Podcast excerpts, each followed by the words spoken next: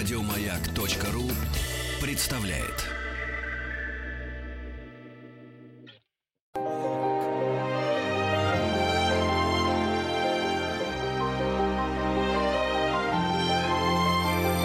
Собрание слов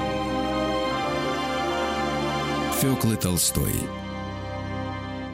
Добрый вечер, это программа «Собрание слов». У микрофона Фёкла Толстая. И мы сегодня будем говорить э, об искусстве времен 70-х годов и вспомним знаменитую бульдозерную выставку, которая проходила 15 сентября 1974 года.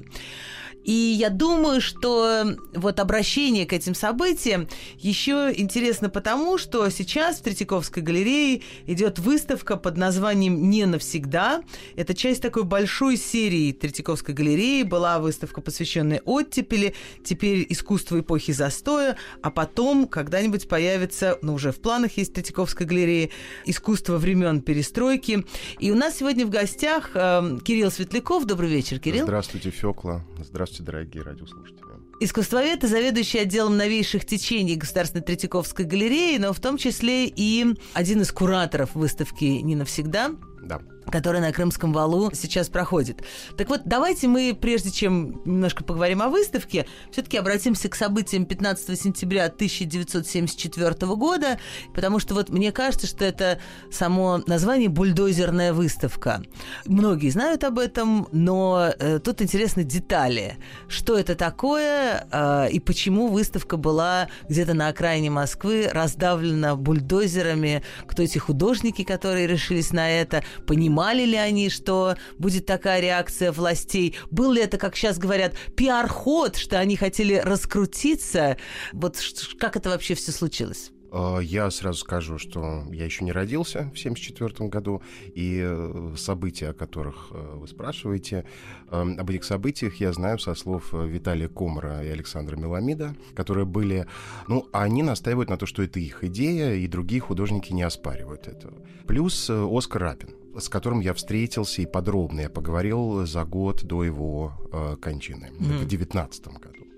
Надо сказать, что все трое э, вспоминают об этом с большим энтузиазмом. То вот есть было весело? Сейчас им весело, в общем, но э, я обратил внимание на то, что они вспоминают с удовольствием. Это все-таки люди, которым, например, какие-то события неприятные, вот они, наверное, либо не говорят о них, либо говорят, что это все отвратительно, и мы не хотим. Вот все-таки это была такая провокация со стороны художников. Э, Акционизм такой, Да, акция. это акция. И зная Комбра Меламида и их э, веселые проделки, в принципе, можно себе представить, представить, что они могли придумать этот показ картин на открытом воздухе. То и... есть идея была, давайте вот просто а Оскар Рабин мог, а, из-за того, что он лидер был неофициальной жизни, он мог мобилизовать общественность. Вот ему это было легко. То есть Комрина это придумали, Рабин мобилизовал. Они придумали что? Они придумали вот эту выставку, которая, а давайте выйдем на улицу и покажем работы. Сначала они хотели в центре Москвы, но, но поняли, на что э, да, свинтят очень быстро. И поэтому они, они ориентировались, опять же, исходя из того, что квартира Виктора Тупицына, это искусствовед и их знакомый, она находилась недалеко в Ясенево, и там они э, заранее собирали картины, складировали некоторые. Кто-то привез картины на метро. То есть у них там база была. Угу. И кто-то даже остался ночевать у Тупицына в это время. В общем, они готовились и приглашения рассылали, но надо сказать, что многие художники отказались. Потому что Вейсберг, например, сказал, что это политика, он в политику не лезет. Кабаков э, Илья, который не участвовал обычно в выставках неофициального искусства, как правило, вот в таких акциях я имею в виду, он сказал, что у него очень тяжелые картины, это действительно был факт. Вот это огромные арголиты трехметровые, он сказал, что их не потащат. Просто туда это смешно. Вот он их не донесет просто на метро. То есть идея была в том, чтобы тогда на пустыре, да, да на пересечении профсоюзной и островитянова угу. выйти с картинами, и в приглашении было написано, что там с 12 до 14, или я не помню, с 14 до 16, то есть что два часа стоять с картинами, и туда угу. может пригла- приходить публика и смотреть на эти картины. Да. Да. Ну вот, ну, это была вот такая акция, в основном рассчитанная на узкий круг, потому что рекламы никакой не было. Это была скорее э, именно это был перформанс. Но художники, с одной стороны, они уже э, изнывали от того, что их не видно, о них не говорят, они не пишут, э, их игнорируют. Вот, потому что установка была вот после 60-х годов, когда в основном писали о леонозовцах, о неофициальном искусстве не писать вообще ничего. То есть его не существует. И вот это отчасти был такой жест отчаяния, вот, что обратите на нас внимание и посмотрите, мы существуем. Хотя, опять же, после бульдозерной выставки только западные СМИ писали об этом много. Э, советские, конечно, опять же, не заметили. Но под давлением западных СМИ э, художникам разрешили. Сейчас мы к этому еще вернемся, да. но э, сейчас пока еще давайте останемся в 15 сентябре 1974 угу. года. Художники заранее привезли картины картины в квартиру своего друга. своего друга, вышли э, на, на этот пустырь. Ожидали ли они, что их раз, разгонят, что будет какое-то несанкционированное собрание, как у нас сейчас Я это думаю, говорится? что ожидали. Ожидали. Вот. И, э, Но не жалко ли им было тогда работы? Потому что э, вот эти коммунальные службы, э, прекрасно, что ничего не меняется у нас в жизни с 1974 года, вот эти коммунальные службы, которые их встречали там по благоустройству. Э, Субботник, воскресник. Да, во-первых, расскажите подробности, как это было? Что это были грузовики с саженцами а, какими-то? Это был экскаватор, ага. не бульдозер. Вот. А так экскаваторная это выставка должна была быть. Да, ага. экскаватор. Ну, бульдозер как-то э, мощнее звучит, в отличие от экскаватора. Вот. И э, начали высаживать, да, потому что дело в том, что об этой акции, конечно, знали, потому что и сейчас мы уже, кстати, так приучены к тому, что все надо согласовывать, абсолютно все, каждое действие в публичном пространстве пространстве. Нам это объяснять уже угу. не надо. А вот люди 90-х, например, так не считали. Вот они считают, что они могут много. А сейчас мы ничего не можем, на самом деле, без а согласования. Они обратились... А в 1974 в... году э, не было же вообще такого формата, по-моему, несанкционированное собрание. И, и они Нет, обратились куда-то? Они обратились, заявку они вот подали в Моссовет. В Моссовете передрейфили, вот, и не дали им ничего, ни да, ни нет. Ага. Вот. Они, они это восприняли, поскольку в законе нет э, запрещения на организацию выставок в публичном пространстве, то они не нарушают закон. Справедливо. Да. И в результате, ну, закон они читали, кстати, внимательно. вот, достаточно. И, э, и в результате московские власти начали дрейфить и перестраховываться. И, в общем-то, вот эта организация субботника, скорее всего, была, естественно, проведена с целью, в общем, как-то художников, ну, конечно, не бить, а как-то их вытеснить угу. с помощью дружинников, с помощью вот этих самых а, активистов. Ой, э, дружинники плюс же еще были, господи, вот да, с этими красными повязочками да. с желтой надписью «дружинник». Вот. Ой, а, они потом писали гневное письмо, э, оно было опубликовано в СМИ. Кстати. Кто, дружинники? Да, да, да, кстати, что мы сажали деревья, нас оскорбляли. А, вот, художники вели себя вызывающе, естественно, были пьяные. Это, конечно, ага. само собой. Вот, там, ну, не все, но кто-то был не трезв. Это явно, это хулиганство. Вот, они, значит, нам мешали. А, мы мешали им, они мешали нам. Мешали по вот. пройти прохожим, да? да? И, и, мне там еще формулировочка мне понравилась. И трудовой ритм воскресника был нарушен. Вот это, вот, вот это мне нравится. И началась свалка. Плюс там были То сотрудники пришли, КГБ. Там, там уже ждали э, вот эти работники субботника. Да. Да, значит, тут приходят с картинами художники, и что, начинается свалка? А, да, начинается свалка, потому что активисты начинают их оттеснять, вот художники начинают давить, опять же, на них, они не уходят, вот, начинается, ломают мольберты, кидают картины на грузовик. Вот кто эти люди уже? Это уже было сложно сказать, потому что Виталий Комар мне рассказывал, что там еще, конечно, появились сотрудники КГБ. Это Но... были некие люди, а, опять же, одетые как... Э, Дружинники. Да, как дружинники, но они очень грамотно пытались пресечь драки разными, опять же, действиями.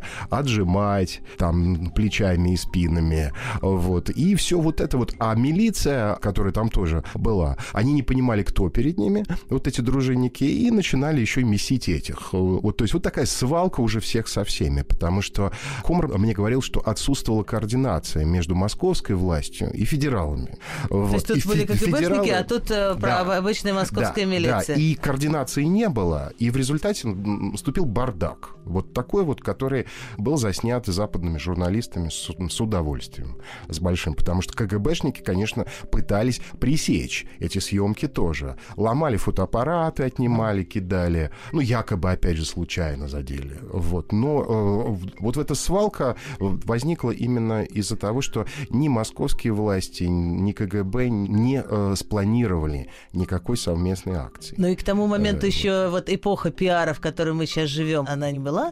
Как-то люди не понимали всей этой истории и не были готовы к тому, что, собственно, художники прославились на весь мир и достигли своей цели, да? Достигли. Но, но потеряли свои работы, правда? Потому что они были уничтожены, сломаны, порваны. А, да, да, это, конечно, варварство, которое, в общем, ничем совершенно невозможно оправдать, потому что люди, которые кидали эти работы там на грузовик и все остальное, они, в общем, проявляли всякое неуважение к такого рода вещам. И, ну, такое, опять же, хамство было реакцией на подобную вещь.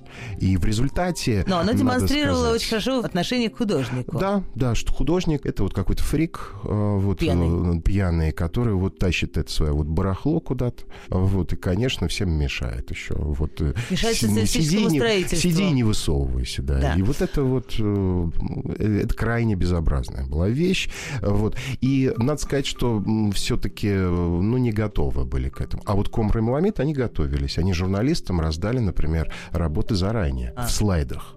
И почему, например, публикации об этой выставке вышли именно с работами не Оскара Рабина, например, а Комра Меламида?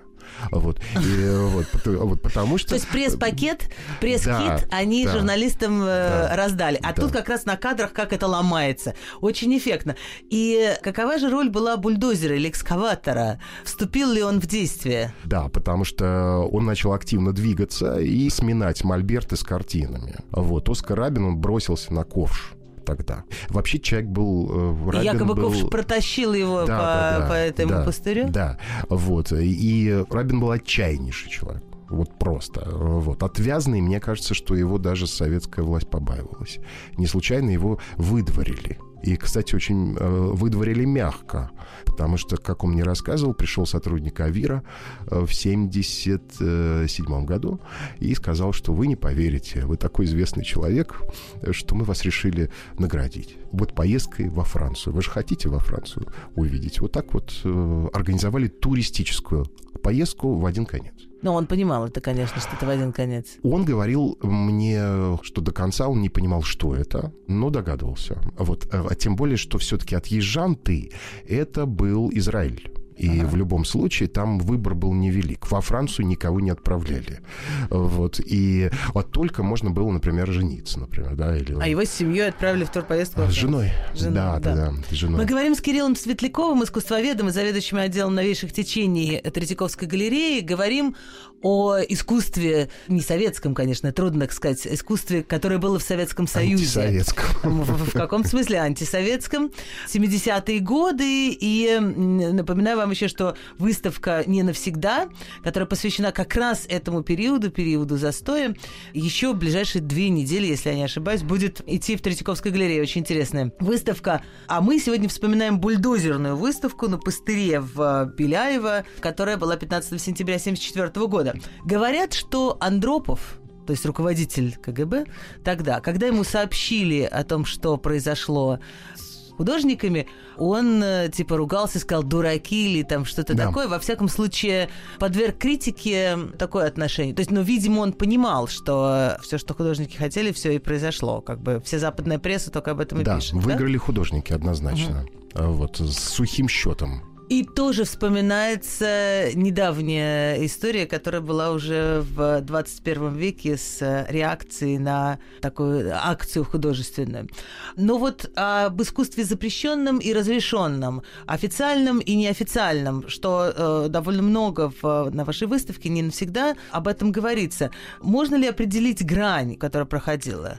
Грань э, в том, что все-таки неофициальная жизнь — это жизнь андеграундная. Это люди, которые сознательно не участвуют в официальных выставках, тематических, например, там «Молодость страны», «Мы строим БАМ».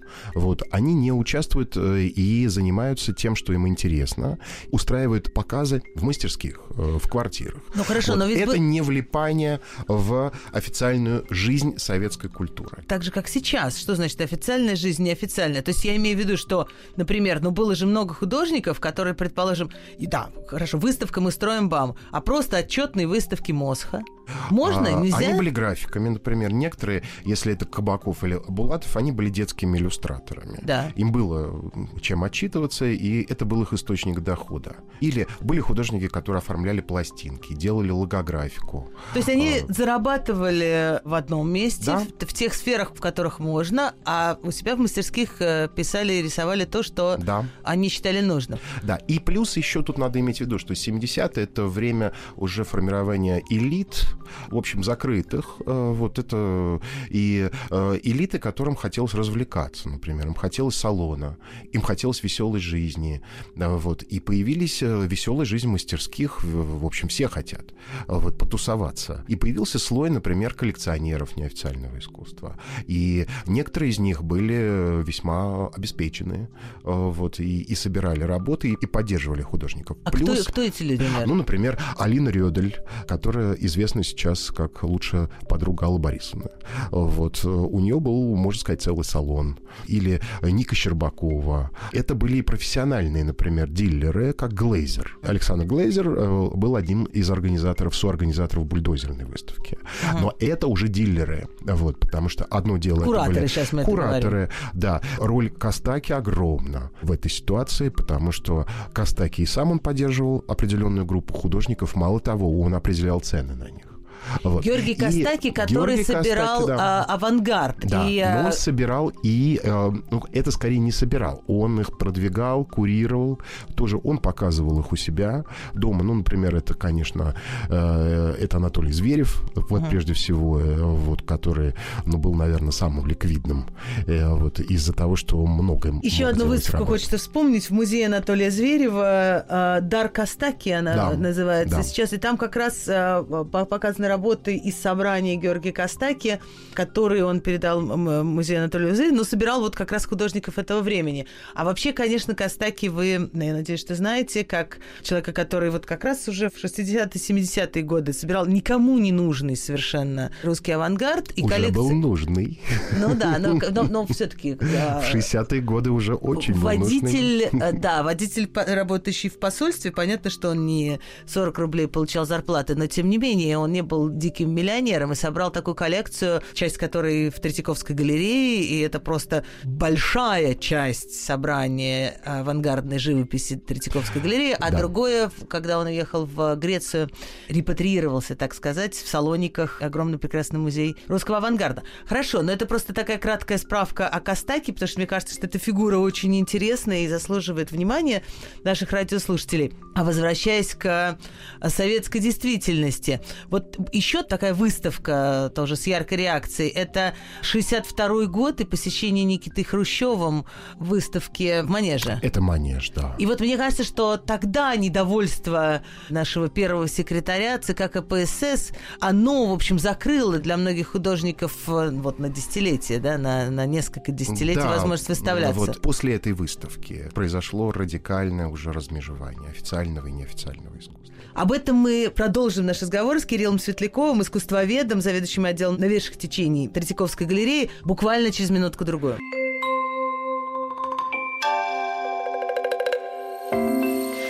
Собрание слов. Фёклы Толстой Это программа «Собрание слов». У микрофона Феокла Толстая. У меня в гостях Кирилл Светляков, искусствовед, заведующий отделом новейших течений Третьяковской галереи. И поводом к нашей встрече стал бульдозерная выставка 15 сентября 1974 года. Художники в районе Беляева вышли на пустырь со своими работами. Художники, которых никто в советских э, официальных выставочных залах не хотел э, видеть. И эта выставка была разогнана дружинниками, бульдозерами, экскаваторами, о чем немедленно западная пресса написала, публиковала фотографии и так далее, и так далее. А мы с Кириллом вспомнили другой эпизод встречи власти и художников в 1962 году Хрущев пришел на выставку в Манеж. Что это была за выставка? Это была выставка к 30-летию Мосха. Ага. И э, там были художники, которых не показывали очень долгое время. Например, художники 30-х э, годов, так называемое тихое искусство. Угу. Вот. Кто И, там был? Например, это Сергей Лучишкин, вот это Тейшлер, ага. а, вот это художники, которые еще Фальк начинали... Был, нет? Фальк, конечно, угу. вот на которого взъелся э, Никита Сергеевич. Фальк уже умер к тому времени. Угу. И э, плюс э, Элий Белютин, организатор э, объединения «Новая реальность», вот, он решил им показать абстрактные работы на антресолях. Угу. Вот, он был очень активный человек, и он действовал в, официальном поле и уже раздражал многих э, функционеров Союза художников художников. 62 год. Это же начало, ну не начало, это оттепель. Да, да, да. Это когда все можно и ничего нельзя. Вот, вот добро пожаловать или посторонним вход воспрещен.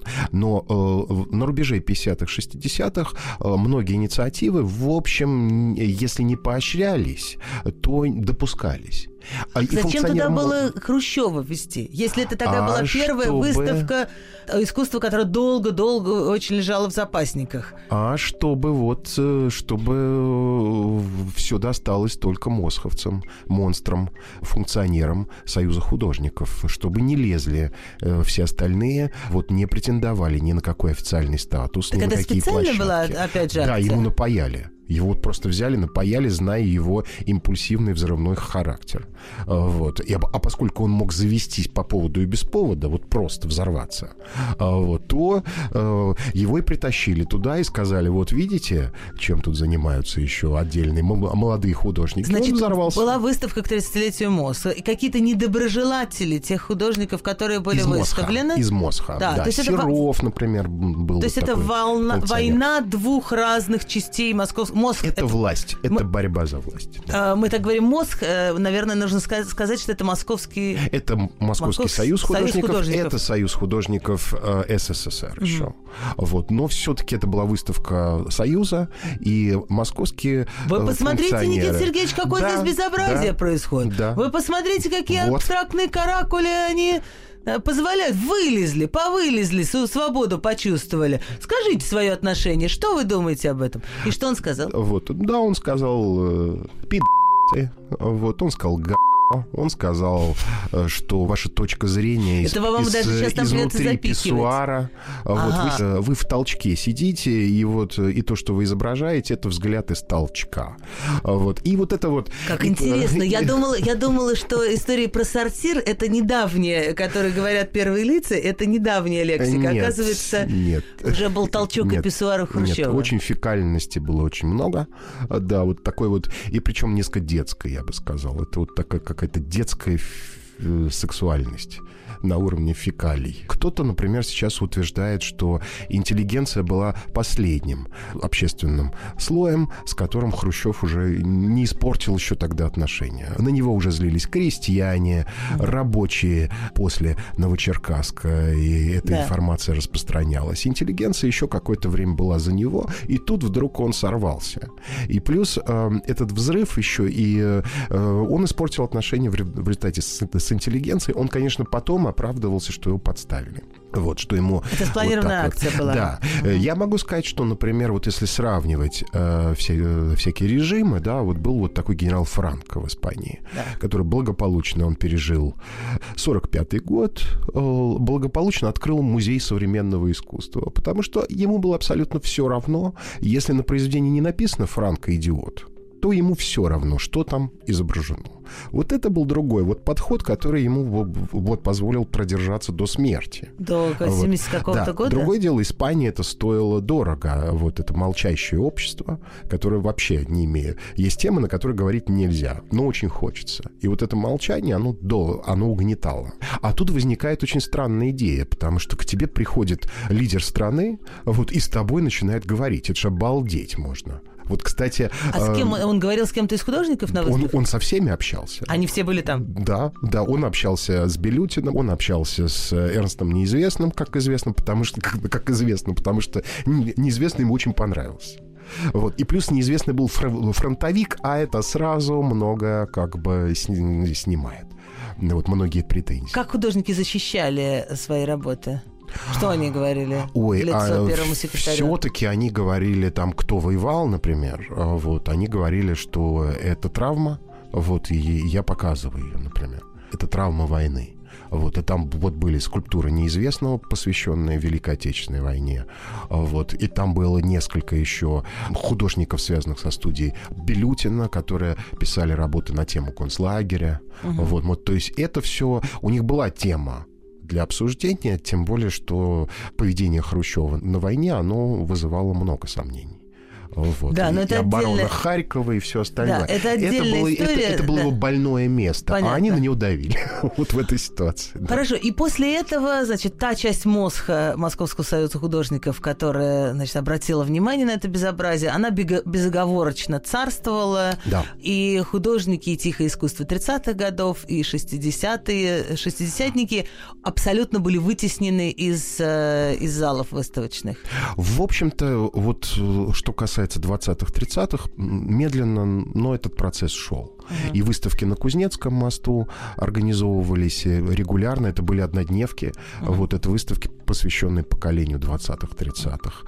И Ольга Ройтенберг этим занималась, например, и написала большую книгу замечательную. Неужели кто-то вспомнит, что мы были? Да. Вот. И вот это вот... вот эти э, поколение да, послеавангардное. Да. И это, конечно, знаете, это, конечно, вот так вот удивительно, что люди-то на самом деле, многие были живы. Вот. Но такое впечатление было, что ну, они пережили социальную смерть. Это были такие призраки. Кто-то даже устроился, как Лучишкин, в Госкомспорт, даже ездил на Олимпиады. Вот, и рисовал плакаты. За, за границей. Он скорее э, раздавал заказы художникам. Он стал функционером, но он абсолютно как бы, он пережил какую-то деперсонализацию. Это, это страшно на самом деле. Это как бы я не я. А уже. Скажите, пожалуйста, обращаюсь я к Кириллу Светлякову, э, искусствоведу, одному из кураторов выставки «Не навсегда», которая сейчас идет еще пару недель в Третьяковской галерее. Вот э, вы проводите довольно четкую грань между официальным и неофициальным. Я не участвую в выставке «Мы строим БАМ». А вот здесь, значит, э, Московский союз художников показывает соцреализм в полный рост. Можем ли мы сказать, что все художники, которые могли выставляться, это все а-ля Александр Герасимов, Нет. который пишет э, «Два вождя после дождя»? Нет, это Тоже было бы упрощение. И, и когда я сейчас читаю там иногда критические статьи, что якобы вот, э, вот это официальное искусство, его вообще не надо вот показывать. Э, вот. Э, это, это сильное упрощение, потому что все-таки это непонимание эпохи 70-х, 80-х, когда, в общем-то, в советское общество уже было очень развитым с точки зрения приватности. И вот этот момент приватности, он допускался вполне и на официальной сцене. Вот. Что это значит? Это, это, это, например, выражение каких-то личных Э, ощущений, страхов, переживаний. Э, художники начали И здесь делать... можно было быть честным. Можно было быть честным, можно. Вот, потому что можно было уже мыслить языком аллегорий. Вот. Другое дело, что э, все-таки речь шла о карьерах. И вот если человек хотел сделать карьеру, да, он, он должен был произносить коммунистические мантры, написать Ленина, вот все как бы, но это карьеризм а, скажем... Стать членом э, да, да, да. партии. Да, да, да, и так далее. Вот это карьерная модель. Вот. А, скажем, художники-члены Союза разные, они, ну, как Татьяна Назаренко, вот, на которой, в общем, она не была функционером, но она была вот такой звездой молодежных выставок. Ага. Вот. И вытворяла, в общем, могла себе вот позволить многое, может быть, меньше, чем мало Пугачева в это время, вот Пугачева-то, в общем-то, не пела э, пропаганды. Вот. У нее все это была исповедальность. И вот да. надо сказать, что вот такая исповедальность э, в живописи, она вот где-то вот перекликалась с исповедальностью на эстраде в это время. Вот. Хотя там нужно было, конечно, вот петь песни советских композиторов. Но они это, были прекрасные. Да. Но они были хорошие, да, вот, кстати говоря. Просто еще, понимаете, интересный вопрос а, вот о разграничении, потому что есть э, искусство, где может проходить это разграничение. Официальные художники, неофициальные художники. Писатели, которые публикуются, и те, которым запрещено. Хотя, конечно, если мы говорим там о застойном периоде, публиковал все-таки гораздо больше, чем советская литература. А есть искусство, где не бывает неофициального, не бывает неофициального кино. Это сейчас вы можете снять. Кино нет. Но при этом кино того времени невероятно разнообразно. Не бывает кино, не бывает э, И... театра неофициального, да? Да. иногда удивляешься, как вообще все это умудрились Но при этом был Любимов. Снять. Но при этом была Таганка. Да. А... Любимов как-то умел строить отношения с властью, надо сказать, мог. С Андроповым с тем же. У них какая-то был контакт вот, как многие утверждают сейчас. Вот это тоже зависело от э, инициатив разного рода и от, э, от способности человека.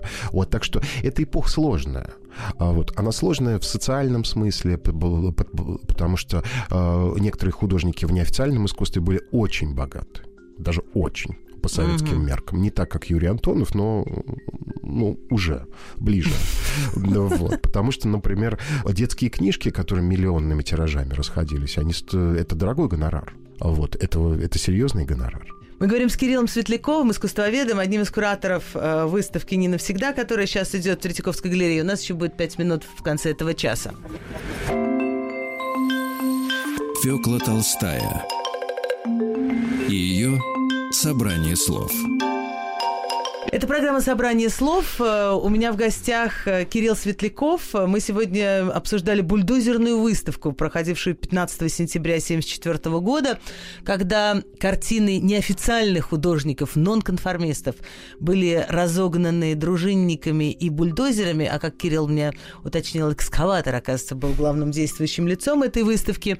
И говорим о большой выставке, идущей сейчас, никем не разогнанной, слава тебе, Господи, не навсегда всегда в Третьяковской галерее. Правда, у вас там случилась какая-то протечка, и несколько недель да. выставка была... Уже три недели. Да, но завтра недели. не навсегда открывается, и да. можно ее посмотреть до 10 октября, да? Да. Да, да. спешите, вот, осталось немного. Вот это здание само на Крымском валу, это тоже здание того же самого времени, застоя, и уже начинает оно сыпаться, и чинить его все труднее и труднее. Э, я знаю, что да. после Серова чинили крышу как раз. И, да. Сколько работаю с 2006 года, крыша каждый год чинится, вот, потому что какие-то еще были системные ошибки при строительстве. Вообще-то это серьезно. классическая история с музеями. Музей всего мира чинит крышу, а уж как, например, Ирина Александровна Антонова рассказывала, как она с ведрами, просто сотрудники ходили с ведрами и собирали воду. Стеклянная же крыша у Пушкинского музея частично, да. Но уж раз мы заговорили о здании, предусмотрена же глобальная реконструкция этого здания, да, правда? Которая... Да. Сейчас речь идет о 23-м годе, что в 23-м, возможно, или в 24-м. Там из-за того, что многое зависит еще от финансирования. Угу. Вот, а это масштабный проект. Плюс э, часть работ э, должна уехать, например, в Самарский филиал, который тоже строится, угу. а часть в хранилище глобальное на несколько музеев, который тоже возводится в коммунарке. Ага, вот. И, и там еще будет выставочный зал, да, ага. и там будут выставочные залы, так что жителям коммунарки повезло, наверное. Вот у, у них теперь там будет и хранилище, и музей. Да, вот. В общем, идея, наверное, неплохая. Вот, потому что район дальний, и музеев там нет, насколько я знаю. Да, это, это очень важно. Вот мы начинали с выставки в, в Ясенево, э, галерея Беляева еще вот такая да, важная Беляева, точка. Да. Так, так что искусство должно, конечно, из центра куда-то не концентрироваться в центре. А, возвращаясь к выставке не навсегда, какую реакцию, вот интересно, а, она вызывает у молодого зрителя? Сейчас в Третьяковке много молодого зрителя. Вот входишь, значит, Брежнев тебе, ну, я, мне кажется, я не спойлю, Брежнев тебе на входе читает речь, поздравляет тебя с новым 70, не помню, четвертым или вторым да, годом, и дальше ты идешь ковровая дорожка, приходящая к портрету вождя, который казалось, что будет навсегда. Что люди, которым 20 лет по этому поводу думают? У них какие-то ассоциации возникают разные потому что как-то соотносят э, с текущим временем всегда. Это так мозг работает человек. Mm-hmm. Вот, потому что выставка историческая, но люди, ну, так работает сознание. Мы всегда сравниваем с тем, что происходит. Плюс э, для молодого поколения, для которого уже СССР в большей степени как античность, вот, он, конечно, вызывает интерес. И что там было, и сколько разного было там, вот, и какие там были разные картины, практики, группировки, вот это все интересно. Вот людям, для которым, например, этот опыт был, например, травматичный, связанный с какими-то личными историями, да, да. которые они, жили в это время. Да, они, например, какую-то часть не приемлят. Но я обращаю э, внимание... Какое вот это официальное? Например, кто-то не приемлет официальное, кто-то не приемлет неофициальное, говорит, что это все не надо нам впаривать, это как бы не, это не искусство вообще. То есть тогда не показывали да, и да, правильно да, делали. И не надо, и не надо говорить, не что надо, это политическое притеснение, это просто дурацкие или, или плохие работы. Я не буду лексикой Никиты Хрущева говорить. Вот. Э, Юрий Наштейн, который даже вот провел экскурсию, ее можно в Ютьюбе увидеть, ага. вот, он меня даже удивил, он выбрал самый э, может быть, невостребованный раздел. Это деревня с живописными картинами. Вот он подробно по нему ходил. Остальные разделы его не интересовали. Я сказал, а вы знали вот эти неофициальные искусства? Он говорит, да, знал, да. Он говорит, у меня был другой круг общения, и поэтому вот, а уж эти всякие картины с Брежневым, говорит, да ладно, не надо. Ну, то есть, в общем-то, на этой выставке каждый выбирает, он выбирает себя и ищет себя. Вот. Э, и эта выставка, кстати, очень хорошо показывает зрителя, потому что мы, как кураторы, сознательно не настаивали на обслуживании той или иной линии. Я могу сказать, что неважно, какую линию ты выбираешь, важно, как бы обслуживаешь ты ее или нет. Вот нам было важно показать как раз биполярную историю с разными-разными Биполярную контекстами. или невероятно разнообразную? Разнообразно. Разнообразно. Где нет шва между нет, одной нет, частью нет, и другой? Нет, потому что я не считаю, что как бы историк должен обслужить тот или иное направление. Это как бы... Культура его, не услуга. И, да, это и, важно. Да, да, да. Вот. Искусство не услуга. И художники некоторые, да, вот даже обиделись, вот как-то их недообслужили. Вот, ну, недопоказали, но для художников того времени это боль, которая, оказывается, в 21 веке не проходит, и можно их понять. Спасибо большое. Я благодарю Кирилла Светлякова, искусствоведа, а, заведующего отделом новейших течений Третьяковской галереи, одного из кураторов выставки «Не навсегда». И э, дай бог, чтобы вот этих, с чего мы начинали, с бульдозерной выставки, с, с Хрущева в Манеже, дай бог, чтобы все-таки этих встреч властей с искусством было как можно меньше таких драматических, правда? А с другой стороны, как важно, чтобы власть смотрела на то, что делает Общаться. художник. Вот сейчас уже не общаются, к сожалению. А тогда еще как-то вот художники общались. И я читал иногда воспоминания людей уже в 90-е годы. Вот там Ролан Быков очень в общем, печалился вот по поводу того, что с ним перестали общаться. Вот когда все пошло на деньги, ему приказывают. А тогда э, с ним советовались. Ох, отдельная, сложная, очень интересная тема для следующего разговора. Спасибо, всего доброго.